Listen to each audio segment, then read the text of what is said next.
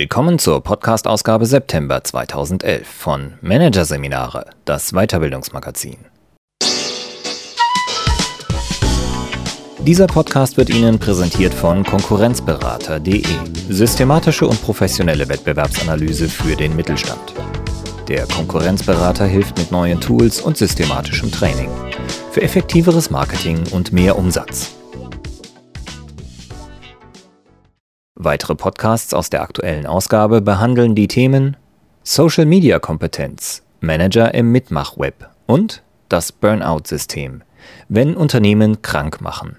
Doch zunächst Führen im Wandel, wenn keiner mitmacht, von Alexander Groth. Mit viel Energie schiebt die Führungskraft ein Change-Projekt an und keiner macht mit. Ein häufiger Grund, der Vorgesetzte hat seine Mitarbeiter zwar von der Notwendigkeit des Wandels überzeugen können, es aber nicht geschafft, sie emotional ins Boot zu holen. Methoden, wie Mitarbeiter in Mitgestalter der Veränderung verwandelt werden können. Hier ein Kurzüberblick des Artikels. Hemmschwelle im Hirn, wie das limbische System dem Verstand häufig einen Strich durch die Rechnung macht.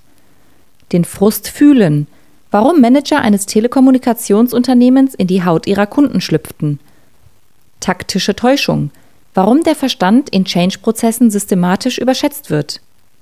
Echte Geschichten, wie der Wille zum Wandel in Präsentationen angefacht werden kann. Und Entwicklungen erleben, warum der Kontakt zum Kunden im Change-Prozess wichtig ist. Die Kosten steigen, die Produktivität sinkt, Marktanteile gehen verloren. Die Zahlen, Daten, Fakten, die der Chef referiert und der Beamer an die Wand wirft, sind eindeutig. Es muss sich etwas ändern, sonst fährt das Unternehmen über kurz oder lang an die Wand. Die Geschäftsleitung hat zusammen mit den Abteilungsleitern einen Change-Plan entwickelt, mit dem das Unternehmen zurück in die Spur gebracht werden soll. Welche Herausforderungen ihre Abteilung dabei zu bewältigen hat, erklärt die Führungskraft ihren Mitarbeitern nun detailliert. Kollektives Nicken. Alle erklären, mit anpacken zu wollen. Doch was passiert? Nichts. Tatsächlich macht keiner mit beim Wandel. Alles bleibt beim Alten. So oder ähnlich verlaufen viele Change-Prozesse. Obwohl die Führungskraft klar die Gründe für den Wandel kommuniziert hat und die Mitarbeiter die Argumente nachvollziehen können, entsteht bei ihnen keine Handlungsmotivation. Die mangelnde Umsetzungsbereitschaft der Beteiligten ist der Hauptgrund für das Scheitern von Change-Prozessen. Die kollektive Lethargie ist keine Kopfsache. Der Verstand hat zum Verhalten zwar etwas zu sagen, kann darüber aber nicht entscheiden. Die Entscheidung wird von einem anderen Teil des Gehirns getroffen, dem limbischen System. Bildlich gesprochen sitzt das limbische System am Steuerpult unseres Verhaltens und bedient die Knöpfe und Schalter, während der Verstand nur von außerhalb des Kontrollraums Empfehlungen aussprechen kann. Das limbische System hat immer das letzte Wort. Das limbische System ist ein Emotionsoptimierer. Positive Emotionen sucht es zu maximieren, negative zu minimieren. Unter dieser doppelten Prämisse gleicht es alle vom Verstand vorgeschlagenen Handlungsimpulse mit Erfahrungen ab, die im emotionalen Langzeitgedächtnis gespeichert sind. Ist ein anderes Verhalten emotional positiver belegt, entscheidet sich das limbische System häufig gegen den Vorschlag des Verstandes. Letztlich sind es also vor allem Emotionen, die bei Handlungsentscheidungen den Ton angeben und damit auch darüber bestimmen, ob Mitarbeiter beim Wandel mitmachen oder nicht. Daher sollten die Gründe für Veränderungen nicht nur rational präsentiert, sondern auch oder vor allem emotional erlebbar gemacht werden.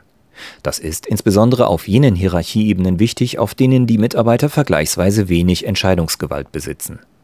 Denn je geringer das Gefühl ist, etwas bewegen zu können, die Psychologie spricht in diesem Zusammenhang von Selbstwirksamkeit, desto geringer ist naturgemäß die Motivation, sich einzubringen.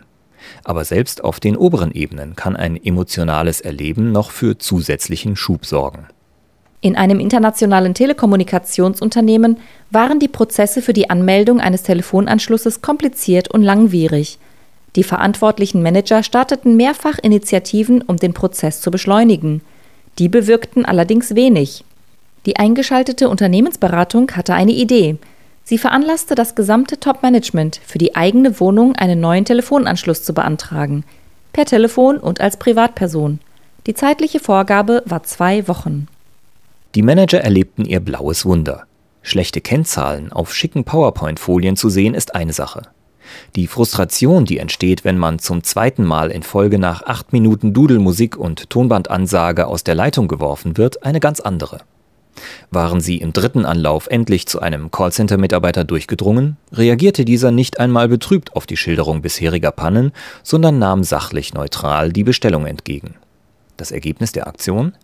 Gerade einmal einer der Manager hatte nach zwei Wochen einen funktionierenden Anschluss. Den hatte er allerdings bei der Konkurrenz bestellt. Von da an veränderte sich etwas im Unternehmen. Die vom Vorstand beschlossenen Projekte begannen zum ersten Mal zu greifen. Das Prinzip lässt sich auf alle Situationen übertragen, in denen durch Veränderungen Missstände, Mängel, Mankos ausgeräumt werden sollen. Wenn beispielsweise der Führungskraft auffällt, dass das elektronische Ablagesystem ihrer Mitarbeiter extrem unübersichtlich ist, weil jeder seine eigene Ordnerstruktur festlegt und individuell betitelt, wird sie wenig erreichen, indem sie im Montagsmeeting darauf hinweist. Viel eher wird sie eine Veränderung anstoßen, indem sie jedem Mitarbeiter zwei Suchaufträge für Dokumente gibt, die bei Kollegen abgelegt sind. Das eigene Erleben schlägt jede Beschreibung, eben weil es Emotionen erzeugt. Dass unsere Emotionen uns steuern, ist ein Fakt, den der Verstand gerne kaschiert. Wenn das limbische System eine emotionale Entscheidung getroffen hat, die vom Verstand nicht gewollt war, schiebt dieser meist im Bruchteil einer Sekunde eine rationale Begründung für das von ihm nicht gewollte und damit eigentlich irrationale Verhalten hinterher. Wir erliegen dann der Illusion, eine Entscheidung rational getroffen zu haben. Wenn wir uns vorgenommen haben, abzunehmen, abends aber trotzdem schwach werden und zur Schokolade greifen, müsste der Verstand sich eigentlich eingestehen, dass er nichts zu entscheiden hat. Stattdessen liefert er beim durch das limbische System ausgelösten Griff zur Schokolade nachträglich eine Begründung. Ich habe heute so viel geleistet, irgendeine Belohnung muss man sich ja gönnen. So suggeriert sich die Ratio, dass sie doch das Heft des Handelns in der Hand hat. Sie lügt sich quasi selbst in die Tasche. Dieser Glaube an rationale Entscheidungen, die in rationales Handeln münden, ist auch der Grund, warum Führungskräfte primär den Verstand ihrer Mitarbeiter ansprechen, wenn sie sie für den Wandel motivieren wollen – wie die meisten Menschen neigen sie dazu, die Macht des Verstandes als Motivator zu überschätzen. Wer sich mit den Hintergründen von Handlungsmotivation beschäftigt hat, spricht dagegen direkt die Emotion und nicht den Verstand an. Nicht umsonst bewerben Marketing-Experten Produkte mit leuchtenden Kinderaugen und fröhlich feiernden Freunden, statt mit Fakten zu ihren Vorzügen. Und auch manch Weiterbildner setzt eher auf das emotionale Erleben statt auf die rationale Einsicht, um Einstellungsänderungen, wenn man so will, mentalen Change zu bewirken. Zum Beispiel ein renommierter Professor aus Harvard, dessen Aktion an der Elite-Universität legendär geworden ist. Der Ökonom bearbeitete in seiner Vorlesung eine Fallstudie, in der ein Manager einen schwerwiegenden Fehler begangen hatte. Er fragte seine Studenten, wie sie als sein Vorgesetzter mit dem Mann umgehen würden. Einer meldete sich und sagte, ich würde ihn feuern. Der Professor starrte den Studenten eine Zeit lang schweigend an. Dann sagte er mit gepresster Stimme, ich möchte Sie in diesem Kurs nie wiedersehen. Bitte nehmen Sie Ihre Sachen und gehen Sie. Bedrücktes Schweigen. Der Student packte seine Tasche, stand auf und arbeitete sich durch die Reihen seiner betreten zu Boden schauenden Kommilitonen zur Tür vor. Erst als er den Türgriff bereits in der Hand hatte, rief ihm der Professor zu Sie können sich wieder setzen. Jetzt wissen Sie, wie es sich anfühlt, gefeuert zu werden. Der Professor hatte es mit seiner Intervention geschafft, eine rationale und ohne emotionalen Bezug getroffene Entscheidung mit einer starken Emotion zu verknüpfen. Der Student hatte für einen Moment am eigenen Leib gespürt, welche Konsequenz seine Entscheidung gehabt hätte. Unwahrscheinlich, dass er in seinem Berufsleben jemanden vorschnell feuern wird, ohne sich vorher Gedanken zu machen. Einsicht durch emotionales Erleben. Natürlich kommen Führungskräfte, die Veränderungen auf den Weg bringen wollen, nicht umhin, manches in einer Präsentation zu erklären. Aber auch via Vortrag können Emotionen geweckt werden. Und zwar dann, wenn die Daten und Fakten in den Hintergrund geschoben und plastische Beispiele in den Vordergrund gerückt werden. Statt über die seit Jahresbeginn um 4,3 Prozent rückläufige Kundenzahl zu reden, könnte das dann in etwa so klingen. Gestern war ich bei der Firma Schwebel und habe mit Herrn Schwebel Senior über das nächste Jahr gesprochen – Sie alle kennen ihn mit seiner freundlichen, zuvorkommenden und verbindlichen Art. Ich schätze Herrn Schwebel sehr, nicht nur, weil er seit mittlerweile zwölf Jahren ein loyaler Kunde ist. Es gibt nur wenige, mit denen man sich so gewinnbringend über die Branche austauschen kann wie mit ihm. Was er mir erklärte, konnte ich kaum glauben. Herr Schwebel ist ab sofort nicht mehr unser Kunde. Er wird seine Waren ab nächstem Monat von der Konkurrenz beziehen.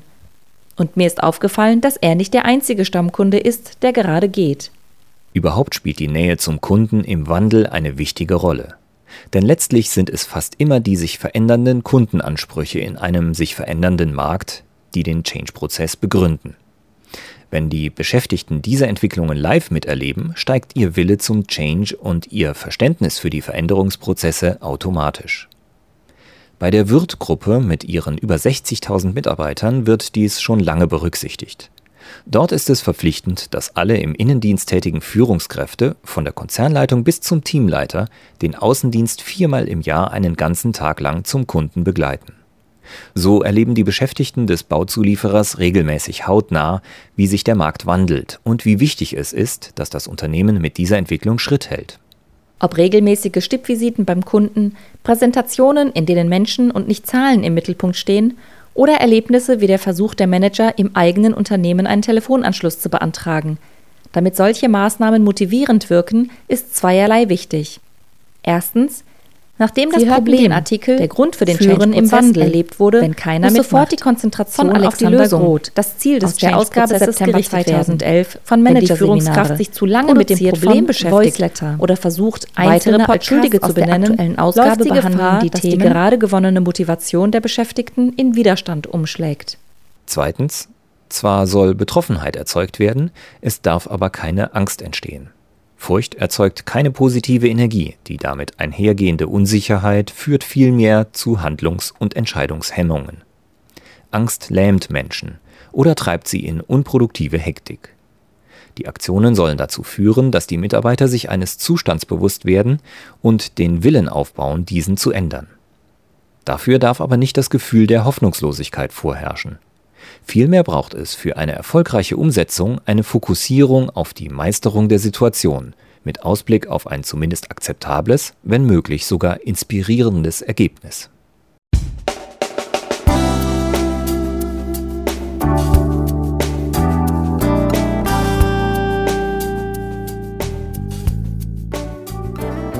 Sie hörten den Artikel Führen im Wandel, wenn keiner mitmacht von Alexander Groth aus der Ausgabe September 2011 von Managerseminare, produziert von Voiceletter.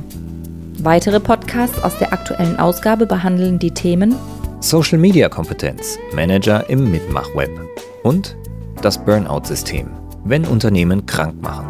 Weitere interessante Inhalte finden Sie auf der Homepage unter managerseminare.de und im Newsblog unter managerseminare.de/blog.